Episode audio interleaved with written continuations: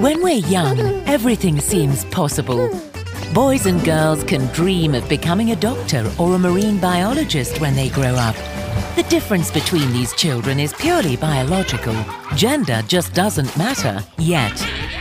Education has the power to either stimulate children's talents and interests so they can achieve their full potential or to reinforce limiting stereotypes. That's why VVOB, Forum for African Women Educationalists, and public education partners joined forces to develop a practical approach to gender responsive pedagogy for early childhood education. A toolkit that empowers teachers and school leaders to challenge gender stereotypes in the classroom. Small things like sharing examples that challenge gender stereotypes, encouraging all genders to take part in all activities, or bringing dolls into the construction corner can have a meaningful impact on an impressionable young mind. Join us, challenge the gender divide. Download the GRP for ECE toolkit.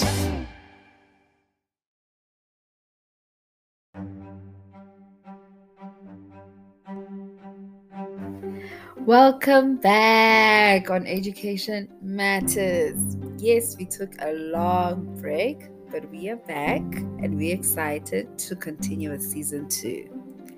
Thank you to everyone who has been sending through their comments. Thank you to everyone who has been sending us feedback. We are still available on various platforms. So do share, do subscribe, and do comment, please, on our podcast. So, I have something in store for you. In this conversation, I am inspired by Mark Gevisser's book called The Pink Lines, which takes an account of lived experiences of those who are on the receiving end of LGBT rights. The book itself symbolizes political and economic oppression of the LGBTQ community. Whilst recognition of the right is highly publicized, the experience only tells the stories of disempowerment, and that is the tricky line. I wondered how these experiences affect scholars in South Africa. So, in this episode, I am in conversation with Hannah from VVOB and Liko Bottoman from the Department of Basic Education. I thought I should start with Uliko because he provides an overview and sort of like an umbrella point of view of what's happening regarding experiences of the LGBT community. We zoom into his thesis, which looks into the experiences of transgender learners. Take a listen. My name is Liko Bottoman. I am the Director for Social Cohesion and Equity in Education, employed by the Department of Basic Education. I am an occupational therapist by profession. I was trained in the University of the Western Cape, and uh, I furthered my studies in inclusive education. I did my master's in the University of Johannesburg that's where I was doing uh, research uh, on the experiences of transgender learners in heteronormative school environments.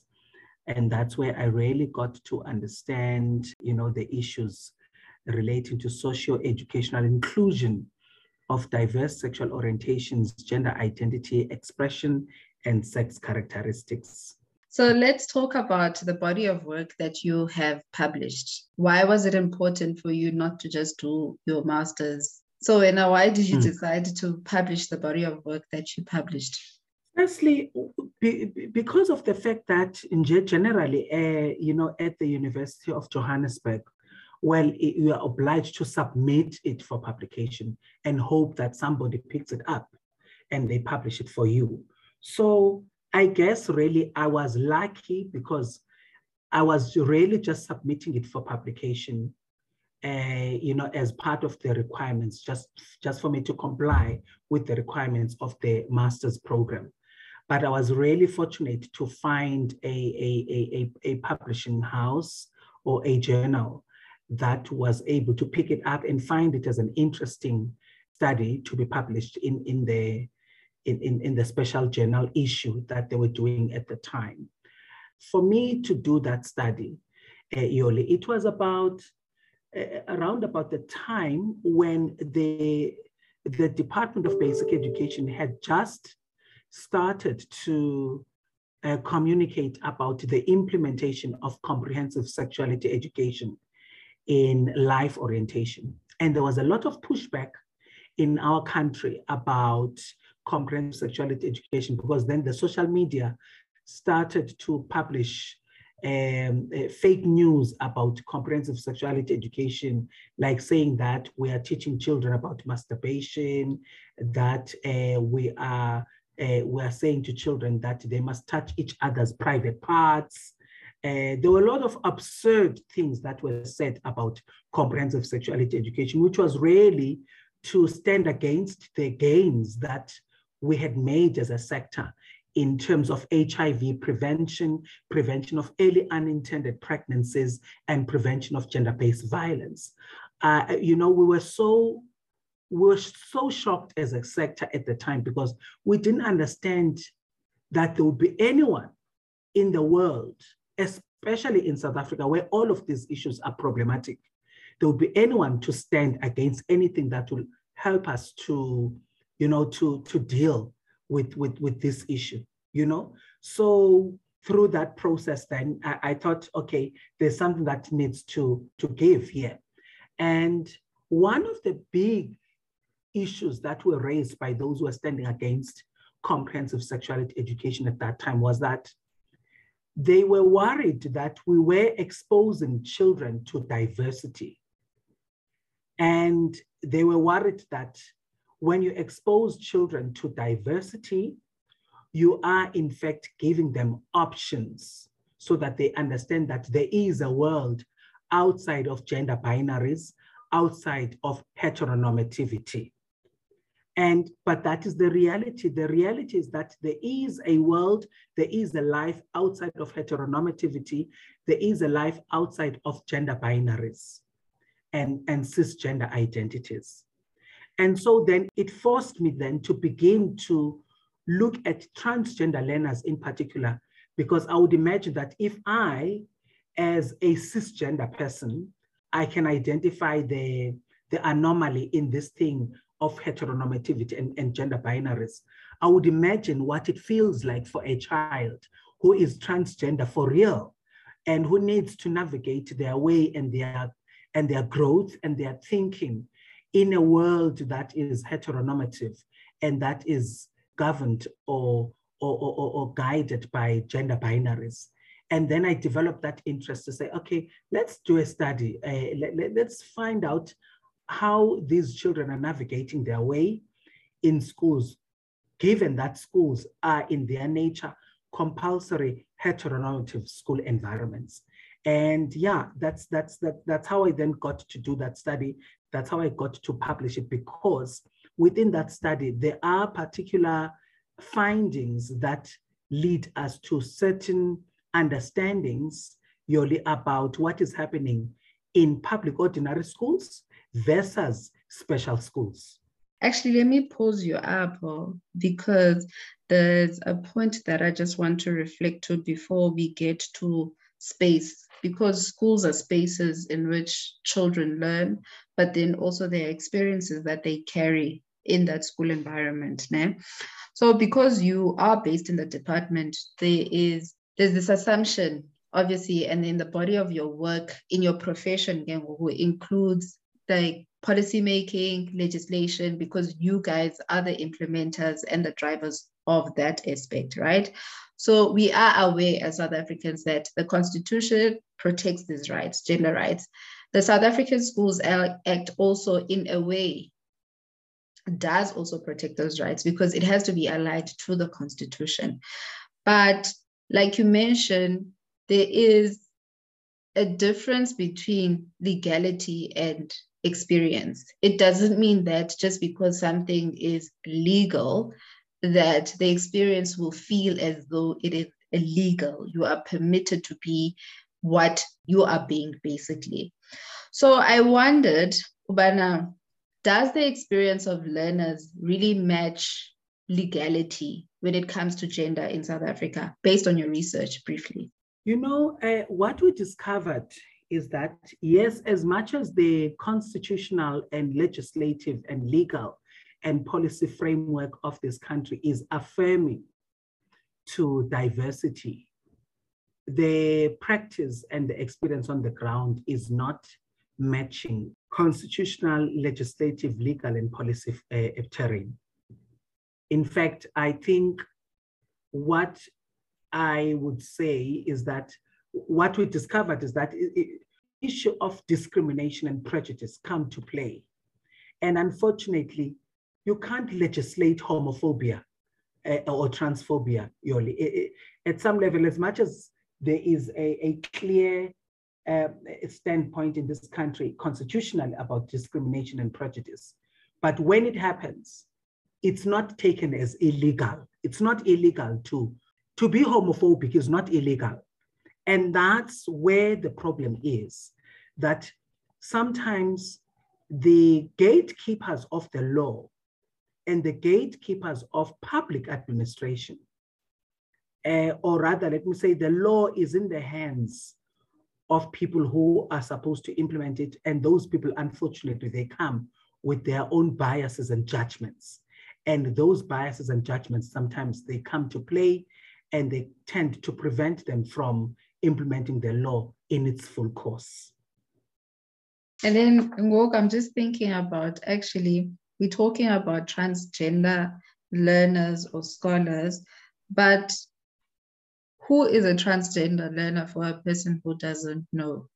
Because that can easily be confused with being gay or lesbian. But who is transgender? What does transgender mean? So, uh, in my study, I do actually get to a point where we begin to define transgender identities. And uh, we say there that transgender identities refer to those individuals whose biological sex does not align with socially constructed binary gender markers of what is supposed to be male and what is supposed to be female. And, and, and therefore, the expectation is that those who are born, for example, with a penis will assume a male gender, and those who are born with a vagina would then assume a female role. And then these binaries, you know, they are associated with, with socially scripted gender roles and behavioral expectations. And in many societies, when an individual transgresses this alignment, then the person is subjected to rejection, discrimination, and in many instances, even violence. So it, it, really a transgender identity refers to somebody who is born primarily in terms of genitalia. They've got a particular uh, marker biologically that, uh, that, that, that categorizes them as male or female. But in terms of the sense of self and how the person wants to express their gender, you find that then uh, in terms of their gender, the way that they want to express that uh, they, themselves as a gender does not quite correspond with what they have in terms of their sex, in terms of their genitalia. So you find that then a, a child has, was born with a penis, uh, but then the, the, the child feels like they are a girl and they they preferred that they they would be regarded as a girl as a female and then that's when we then refer to them as a transgender female because all of it is is, is psychological. It is a, is a sense of identity. It is em, embedded in who they are. And what the transgender people really are trying to um, to teach us is that just because the genital is a particular sex does not necessarily mean that we must assume that the gender of that person is going to be that. That's what makes them transgender. Perfect. Oh my gosh, you explained it clearly because now this ties to what is body as a space in terms of what is gender identity, what is gender expression, how are those things different from each other. So one of your key themes from that came out from the research was body as a space, clothing and grooming, right? And mm-hmm. immediately when I read that, without even going into further detail, it's like, oh my gosh, uniform. I'm not even yeah. talking about greater detail, but just uniform, how it would exclude a transgender person. So please elaborate more on that. it, within that finding, finding of the body as a space, Yoli, we are, we are trying to, to say that the, the, the spaces of discrimination are not spatial. They're not in the environment. We are trying to say that the spaces of discrimination can also be within the body of the transgender identity, where the transgender identity or the, the person who is identifying as transgender sometimes may feel violated and limited in terms of what they can do with their bodies, on their bodies, in their bodies, and how far they can go with that. Because we're saying that the body is a space that is used for expression of an identity. And I'm making an example here. And let, let, if we slightly just get outside of transgender identities, how do you see a nurse? Because a nurse dresses in a particular way, and that's what makes them a nurse. How do you see a policeman? A policeman dresses in a particular way, and when they're dressed in that particular way, they become full in their identity as a policeman. The same with a soldier or a, a, a, person who works for, for the defense force or the army. The same with, um, uh, you know, the clergy at, at church. They've got to wear particular things that, so that they, they, they get into character, so that in that character they can then express their identity as that character. They can express even their responsibilities and obligations as that character. And so when it comes to transgender children, when it comes to the body as a space, we're saying that you're okay in terms of your genitalia. Let's say, in terms of your genitalia, your sex is male. But in, in terms of your gender and your gender expression, your gender identity is female. And so, if I continue to place a demand and a law on you that says that because of your genitalia, this is what you shall wear, you will forever be out of character. You will forever be a non affirmed character, a non affirmed identity because you are wearing things that do not allow you to express your gender in the way that you prefer to express it in terms of your identity.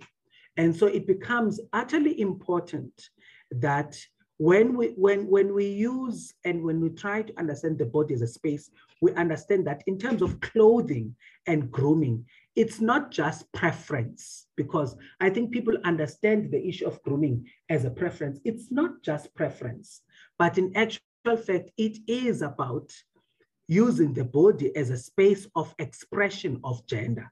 So it, it, we can't trivialize it to say uthanda ukugqoka impahla zamakhwenkwe okanye uthanda ukugqoka impahla zamantombazana you prefer to wear boys clothing or you prefer to wear girls clothing. It's not about that. It's really about ensuring that that body as a space is comfortable and is safe and it is affirming to one's identity and to one's psychological being Mm, mm, mm. Because also it is that body in the space that experiences other spaces, such as the classroom and all other environments, basically.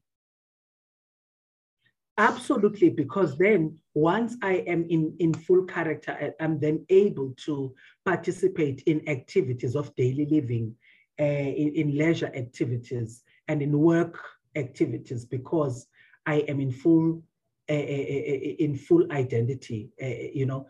And if I'm not, then I will not be able to navigate those spatial spaces as you know as optimally as I would if I was in my full body identity. And then there's this part uh, in the findings where there's basically comparative uh, analysis between a special needs school and a mainstream school. What would you say were the key findings for you from that from that comparative analysis? A unisex, basically. Gray pants, they've got track suits, and those are worn by every other child. And so transgender children who were coming from those special schools where we draw where we drew our participants didn't have an issue of the body as a space when it comes to school uniforms because they wear unisex uniforms. They don't have a separation. And then the other thing was that we found that when it comes to um, understanding that uh, transgender children prefer to be, um, you know, to be addressed in a particular way. They prefer to do particular things in a particular way.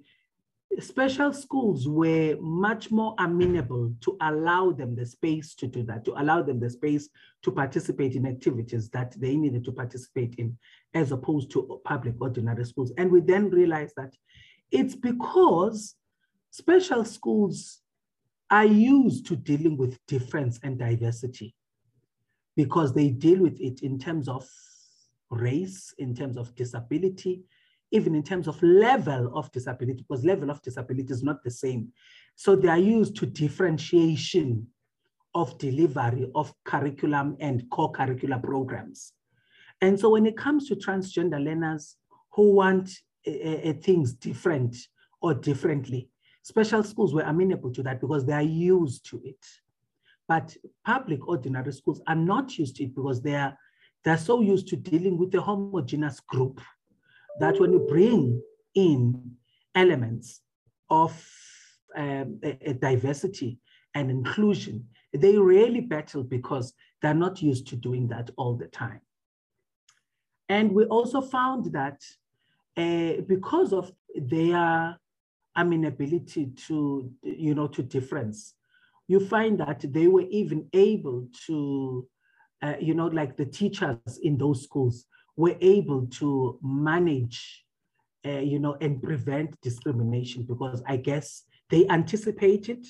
Whereas in public schools, they, there was a sense that they wait for discrimination and prejudice to take place and then they react to that so there was a lot of um, proactivity in, in, in special schools about dealing with the issue of prejudice and discrimination because teachers were able to say, this is so and so, he is different in this way or she is different in this way. And so please let us support, let us be affirming anyone who transgresses this rule would have to deal with me, that kind of. So you can see that they anticipate it, and so they are proactive about it.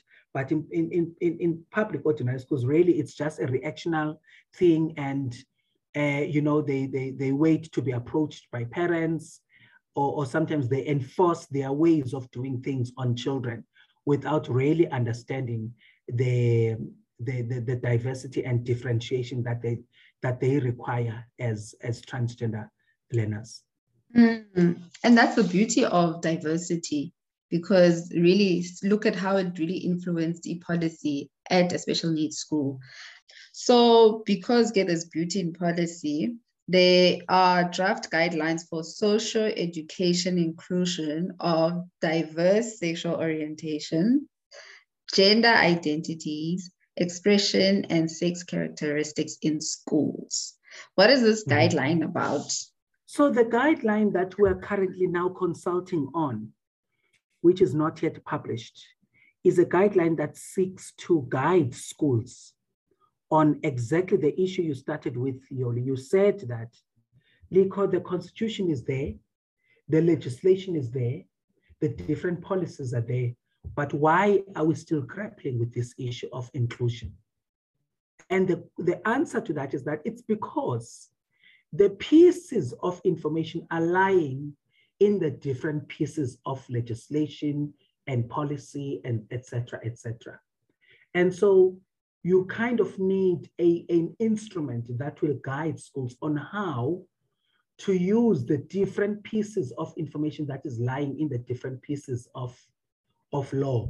I, uh, you know, generally, will I would refer to constitution and the legislation and the policies as the law. The different provisions that are in those different pieces of the law, an instrument that pulls all of them together, that then guides you on how to apply it so that you are, you are more uh, inclusive of children who have got diverse sexual orientations, gender identity and expression, and sex characteristics. So it guides you on what to do inside the classroom, on the school grounds, and in the sports, uh, you know, uniforms, uh, even in the delivery of the curriculum itself, etc., etc. So it just guides you on how best you can be more inclusive, especially when you know that you've got children uh, who are of diverse sexual orientation and gender identity. Before we close, I want to know you've been with the department for a number of years, but still, there's still a lot of work that needs to be done, right? Um, mm-hmm. But what are your hopes and dreams for the sector? Uh, well, it's so funny because we've had this conversation with uh, Professor Anthony Brown, who is who was supervising me in this study.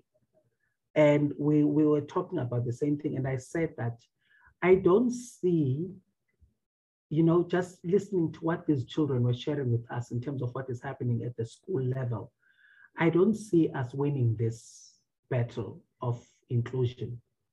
And it said that this battle is not going to be won uh, with one document or with one seminar or with one research report. You know, this is an ongoing uh, mission for all those who work in the space of inclusion for children. So where we come from as a country, we come from a space where, firstly, there wasn't even recognition of this kind of diversity, let alone conversation about it. It wasn't recognized that it exists. So there was no recognition, there was no acknowledgement that we have it. And so sometimes when we get overwhelmed, we need to go back and look at where we come from so that we can realize that we are making some effort and, and we're making effort in the right direction that at least now there is recognition and there is acknowledgement. And right now we are at a space as a sector where not only now are we recognizing and acknowledging it, but we are open to engage about it. Whereas in the past, we're not so open to engage about it. And so the hopes for the future for me then, taking it a step further, would be now that we recognize and we acknowledge it, and that we are now in, we are open to engage and dialogue about it.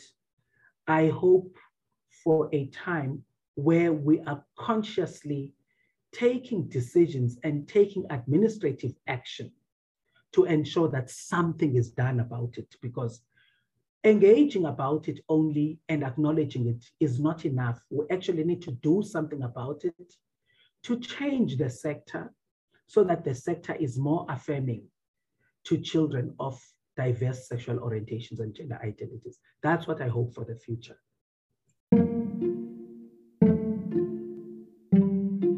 Education Matters, book inspired conversations.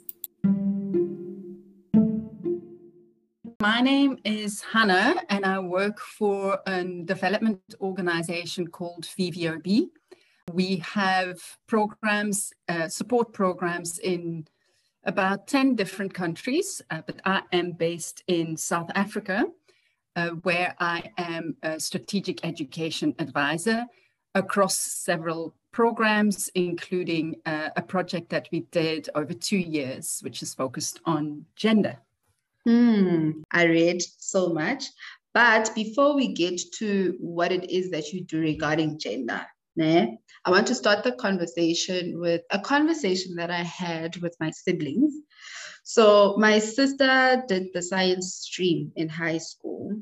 When I asked her, does physical science sound and feel like a subject that can be taught by women for girl children. And then she said the examples in physical science and chemistry relate around cars. And I thought to myself, oh, okay, that means a boy child would relate better to science by virtue of them playing with motor cars, doing all of those things, because they are taught from a young age that those are their toys, they're not girl toys. Do you get me? So I wondered why, how, or do gender stereotypes really influence learning outcomes? Do uh, Yolisa, and it's it's like you're referring to you know what happens when children are very young from a very young age already children will kind of develop a mindset and a way of thinking um, through what happens around them right they will um, grow up to think that certain things are for boys certain things are for girls.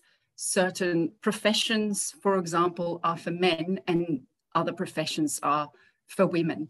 And it happens in quite an unconscious way sometimes. So there's been research that was done with children that were six years old who would already very clearly be thinking that girls are not as good at maths as boys are whereas there's nothing to show that that is the case in terms of you know learning outcomes uh, at that young age. So it's really quite sad that uh, that that happens.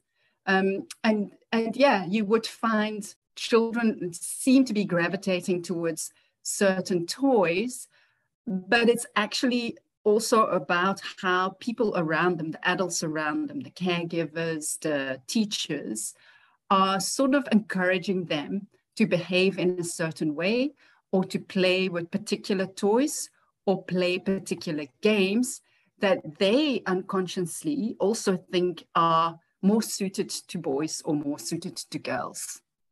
That's why gender responsive pedagogy would be important in this instance, right?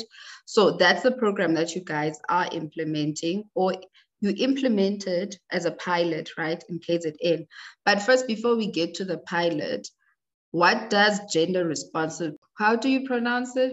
Pedagogy. Pedagogy. Well, it's pronounced in different ways, uh, but it's basically it's basically about, first of all, teachers becoming um, more conscious about the very uh, the biases that they might hold themselves right um, so clearly i think everyone would agree that so when they are playing quite obviously the more variety there is in that play whether it is with the toys the stories other learning materials, whether it is about playing with many different children um, or whether it is about you know being involved in different kinds of games all of those different activities mean that children are learning and mm-hmm. from mm-hmm. those different activities and toys and playing with different children they will learn different things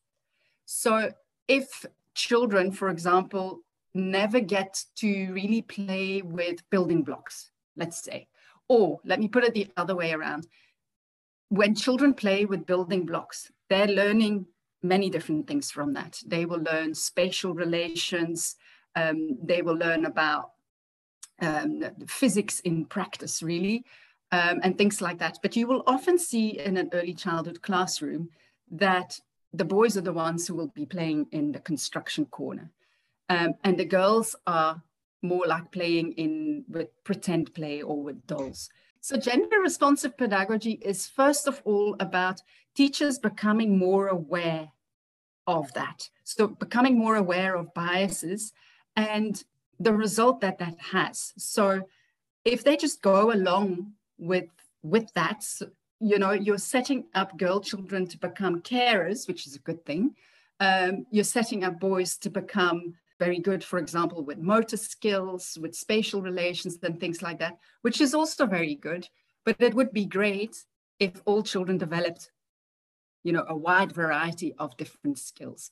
So as teachers become more aware of that, um, there are different ways that they can make that part of their teaching, you know, that, that greater awareness of, you know, the power that they hold as teachers to, to ensure that gender stereotypes and gender biases and putting children in boxes is not something that is going to impede how much children learn.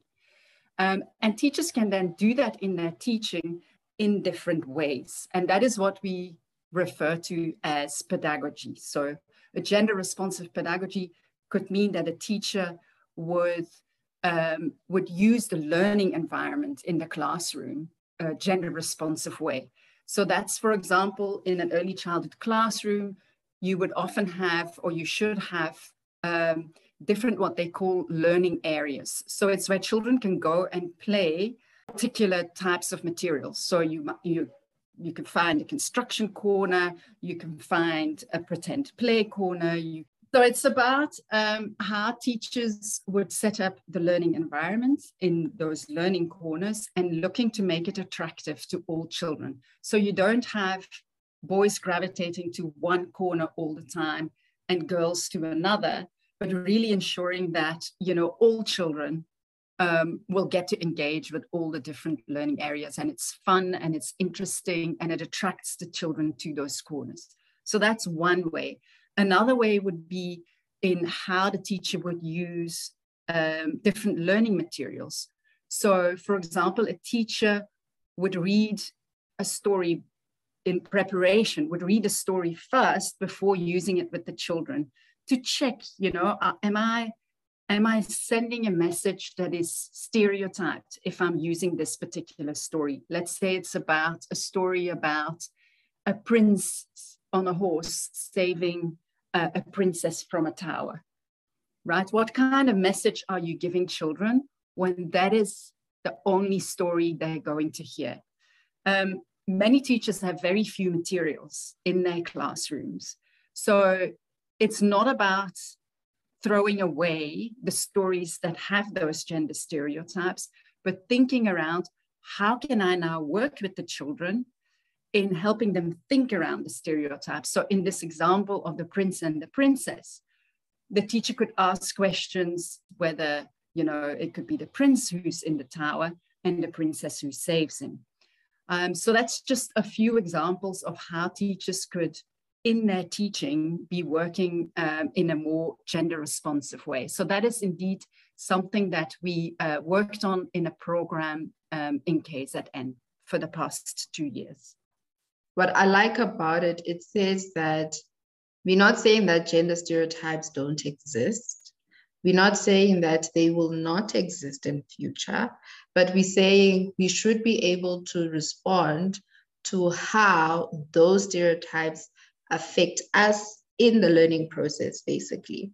And also, what I like about what you said is when you were making examples of how unconscious learning happens, it also means the downfall of unconscious learning that also happens is children learn stereotypes. My other question to you, because teachers, right, belong in these communities that are very stereotypical, is your program targeted at teachers and what sort of support do teachers receive because it's sort of like being in a community now where you're going to change the way you speak. You're not going to say women just belong in the kitchen anymore.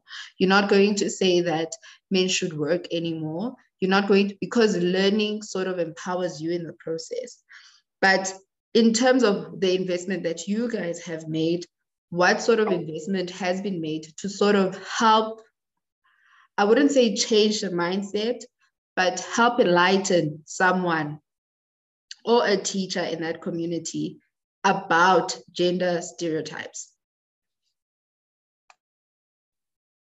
Yeah, so um, we did that to, through professional development. Uh, we worked very closely with um, early childhood practitioners um, working in early childhood centers. We worked in the pilot, we worked with about 200 of them. And when I say professional development, it's a combination of different things. So, first of all, we developed a toolkit, a toolkit with materials um, that are very practical. It, it's materials, I mean, um, uh, handbooks, right? So, there's guides, uh, there's an online course as well with very practical hints and tips for teachers that they can try out in their classroom. So we developed that material and then we offered training. So we offered a two and a half day training. Now, unfortunately, when um, the pilot in KZN took place, uh, there was COVID. Um, I know there still is COVID, but there were very um, severe lockdown levels. So initially, we had hoped to have several training moments with the teachers um, it turned out that um, we did a two and a half day training, um, very interactive, um, helping first of all, helping teachers to become more aware of their um, own often unconscious gender biases. And it was really great to see how quickly um, those educators were having, you know, like aha moments.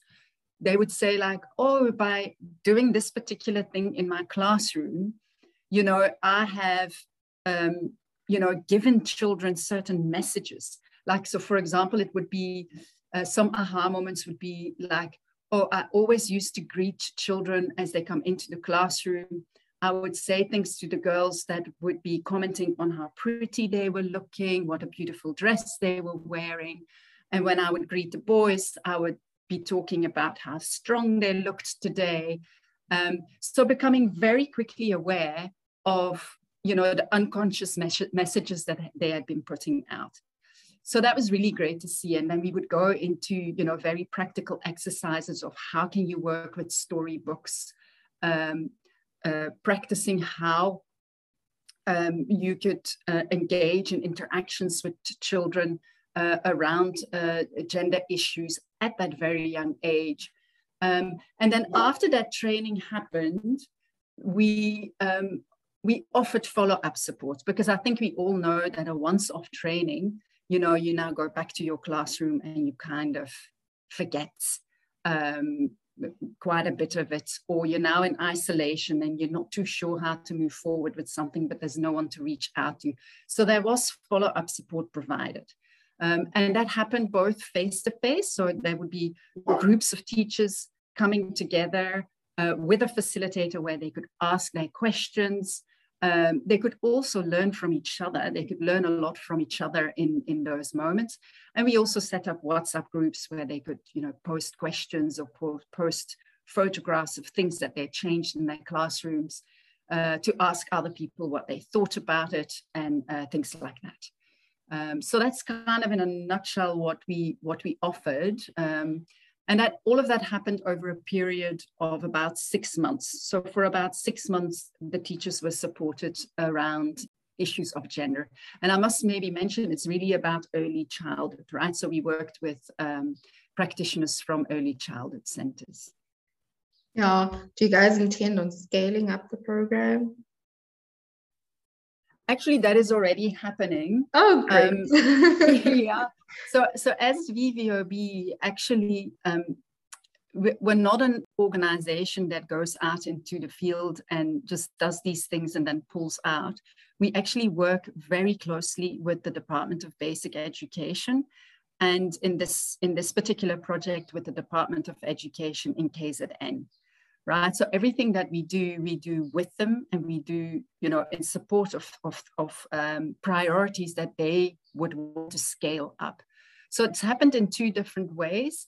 So in uh, KZN, after the pilot uh, was implemented, the, the subject advisors, so these are officials from within uh, the Department of, of Education um, that have a particular focus on supporting the early childhood curriculum they received training and then they made plans to roll out uh, training to more teachers than the ones that were reached in the pilot. So in the pilot, we reached about 200 uh, practitioners. The department then went on and up to date, they've, they've trained over 3,000 additional teachers in KZN around this. Um, then the second way is that the Department of Basic Education at national level is rolling out this training in other provinces as well. So again, uh, the officials in the system received training. Um, and currently, the training is underway in four additional provinces. It's the Free State, the Eastern Cape, um, Northwest, and each province is targeting a thousand uh, uh, teachers and practitioners um, early childhood grade R and sometimes even um, going into the foundation phase. So that is definitely going on in the department. Yeah, they're kind of in it for a longer period of time. So they also want to uh, scale up training to, to all of the provinces actually. Yeah, no, it's actually good. I'm even happy that they even took up the program themselves uh, because it means that good work has been done from the pilot, right? And then um, I know that many people do not or are not aware of this, but there's a lot of investment that is done in education to research programs. I was interested in maybe from your perspective, what were your key highlights from the research that was done from the pilot? Yeah, so you're right, uh, Yolisa. The whole purpose of doing that pilot was to learn lessons, right, about whether um, the combination of having developed those materials and then doing offering training and other professional development to practitioners is anything actually changing right is it actually helping teachers adapt things in in their teaching so we did do um, a, a, research and the findings of it were really quite um, quite positive um, also thinking of you know we the the um, actual training for teachers and that support to teachers took place over such a short period of time, right? It just was like over six months. So we saw huge, really significant impact at the level of um, attitudes and mindsets. So the way that that was tested was through a survey. So where there was uh, um, kind of statements that were given to teachers um, I'll, I'll just give an example. A statement would be something like, a boy should not dress up as a princess in pretend play. Um, and we saw a very significant shift in the thinking around statements like that. Um, so that, that survey was done at the start, so before the training took place, and then again after. We also um, worked with a control group so that means people who did not receive the intervention, they were asked the same question so that we could see um, whether, uh, you know, how, how the intervention was comparing to people who did not receive it. So attitudes was one part that really did uh, change uh, quite significantly. Um, then also in terms of the practices that were um, being observed in the classroom. So our research partner actually went into the classrooms um, where they were looking at different aspects of gender responsive pedagogy. So they would be looking at the materials that were there, how the teacher was interacting with the children, the kinds of activities that she would do, um, the visuals on the wall, the way the learning environment was set up. Um, and again, so the observation was done in um, intervention schools and in control schools. And again, we saw a very significant change actually across all of those different aspects um, in the observation guide that, that was used. And then thirdly, but it's one where I think uh, more work um, needs to be done, is we asked the practitioners and also the leaders of the centers, because the, the ECD uh, center leadership was also involved uh, in this pilot. So they also received some training um, and were brought together to do some reflection, really to think around how can they support their teachers as they as they um, you know try to make changes in their in their practice. Um, so we we asked them what they were seeing, like whether the behavior of children in the classroom was changing.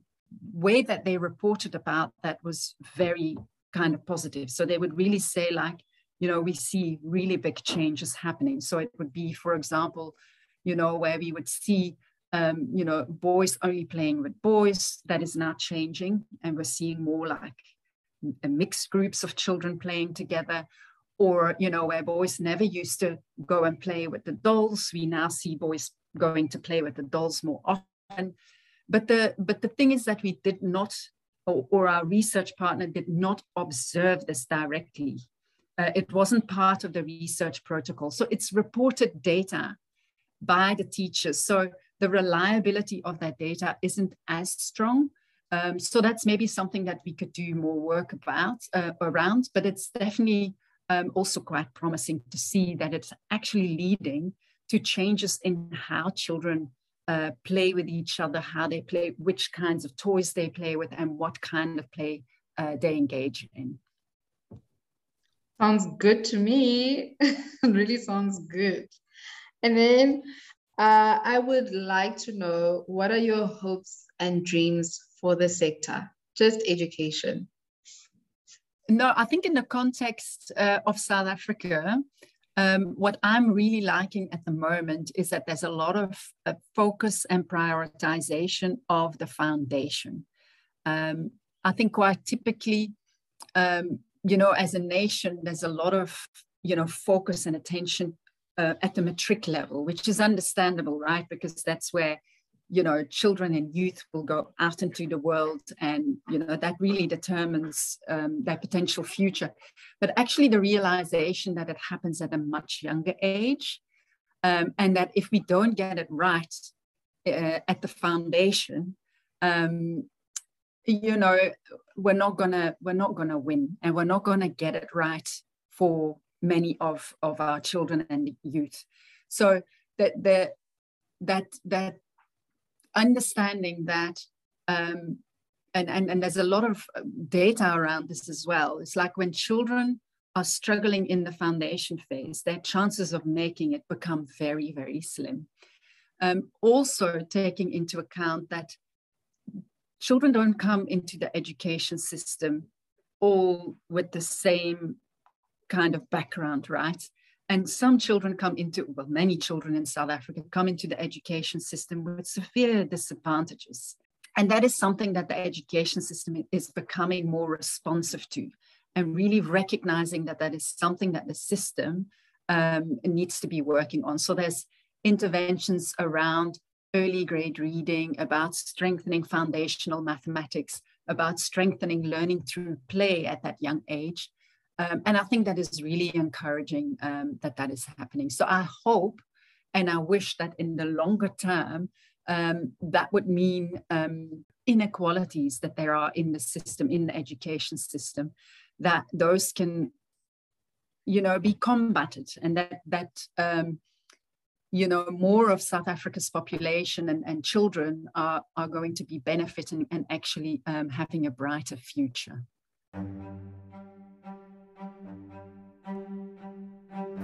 That's the end of our fourth episode. Thank you to Hannah and Liko for providing simple and practical insights. To you, our valued listener, thank you for making the time to catch up on Education Matters.